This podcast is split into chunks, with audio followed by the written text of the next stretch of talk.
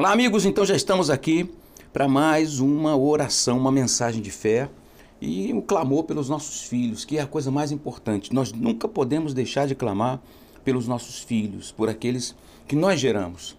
Porque quando nós descansamos, imediatamente as forças do mal começam a querer trabalhar. Eu me lembro de uma passagem e eu vou relatar para vocês e depois nós vamos orar. Ela está no livro de Mateus, no capítulo 9 no versículo 23 a seguir, diz assim: Tendo Jesus chegado à casa do chefe e vendo os tocadores de flauta e o povo em alvoroço, disse: Retirai-vos, porque não está morta a menina, mas dorme.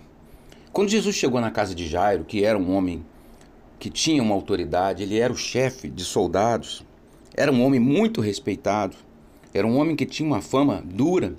No entanto, quando a filha dele adoeceu mortalmente, ele recorreu a Jesus.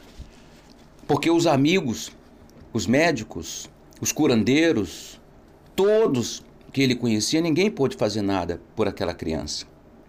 E quando ele viu então que não tinha mais recurso, ele foi até o Senhor Jesus. E lá chegando, ele recebeu prontamente o desejo de Jesus de ir até a casa dele.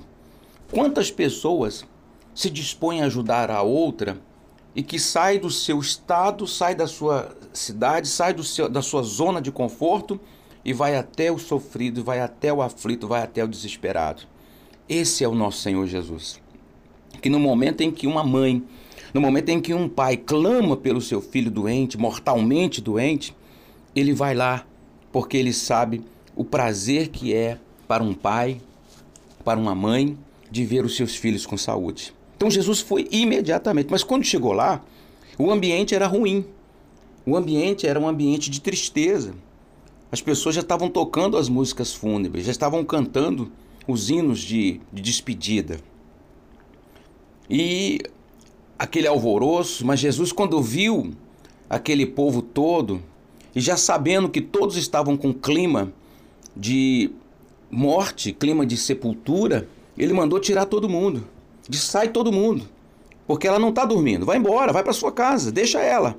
Ela, só, tá, ela não está morta, ela só está dormindo. E as pessoas começaram a rir. Ah, isso é um maluco, isso é um louco. Mas Jesus entrou dentro da casa, afastando todo mundo. E por que, que ele afastou? Porque o ambiente de dúvidas gera incredulidade. O, o ambiente de dúvidas gera negação. O ambiente de dúvida faz as pessoas olharem para trás. Por isso essas nossas orações, elas têm que ser orações de quem de fato está disposto a vencer qualquer situação, porque talvez o seu filho, a sua filha, os seus filhos, só Deus possa fazer algo por eles. Mas se nós não tivermos essa fé, não mantivermos essa fé, ele não pode fazer nada. Se nós deixarmos os tocadores de flauta e deixarmos os amigos, entre aspas, tentar nos consolar, significa dizer que nós estamos dando crédito à voz daqueles que querem a nossa derrota. Por isso que Jesus disse: Afastai-vos deles, sai todos daí. Ele então entrou na casa, tomou a menina pela mão e ela se levantou. Foi fácil para ele, porque num ambiente de fé, imediatamente ele pode agir. Mas aonde tem dúvida, ele não pode fazer nada. Então vamos orar para que Deus tire a dúvida do nosso coração. Ainda que o teu filho esteja numa situação difícil, Deus vai fazer o melhor por ele. Você tem que crer nisso, que Deus vai fazer o melhor pelo seu filho. Vai salvá-lo, vai libertá-lo, vai curá-lo, vai abençoá-lo, vai transformá-lo, vai trazê-lo de volta aos pés dele. Somente tenha fé. Em nome de Jesus, meu Pai, nós entramos na tua presença. É o clamor de uma mãe, clamor de um pai, clamor de uma avó, clamor daqueles que creem, clamor daqueles que não têm dúvidas.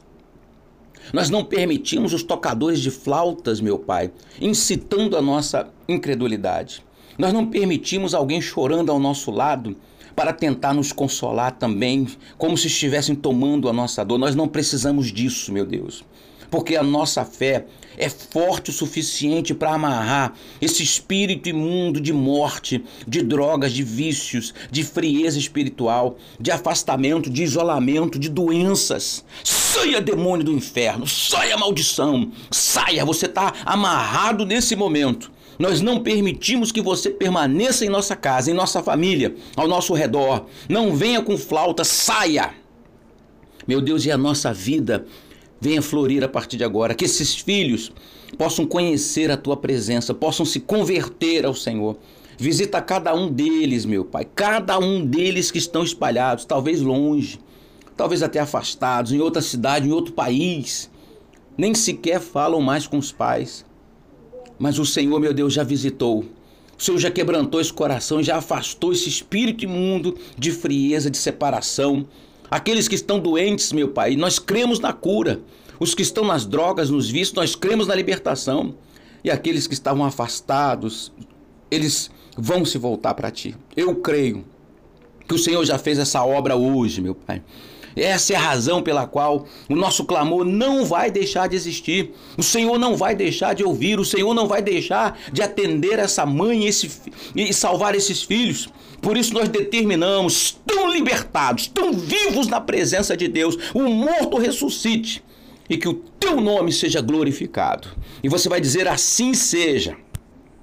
E você vai receber essa promessa, você vai receber essa palavra e vai entender: Jesus já fez um milagre na tua casa. Mas tire os tocadores de flauta, tire os que choram, tire os que ficam jogando conversa fiada, trazendo notícia ruim para você. Tá amarrado. A partir de agora, olhe os seus filhos como Jesus olhou para aquela menina. Ele, ele, ele disse: ela está dormindo, ela não está morta. Os incrédulos não acreditaram. Mas o seu filho está liberto, o seu filho está curado, o seu filho está abençoado, o teu filho está na mão de Deus. Deus abençoe.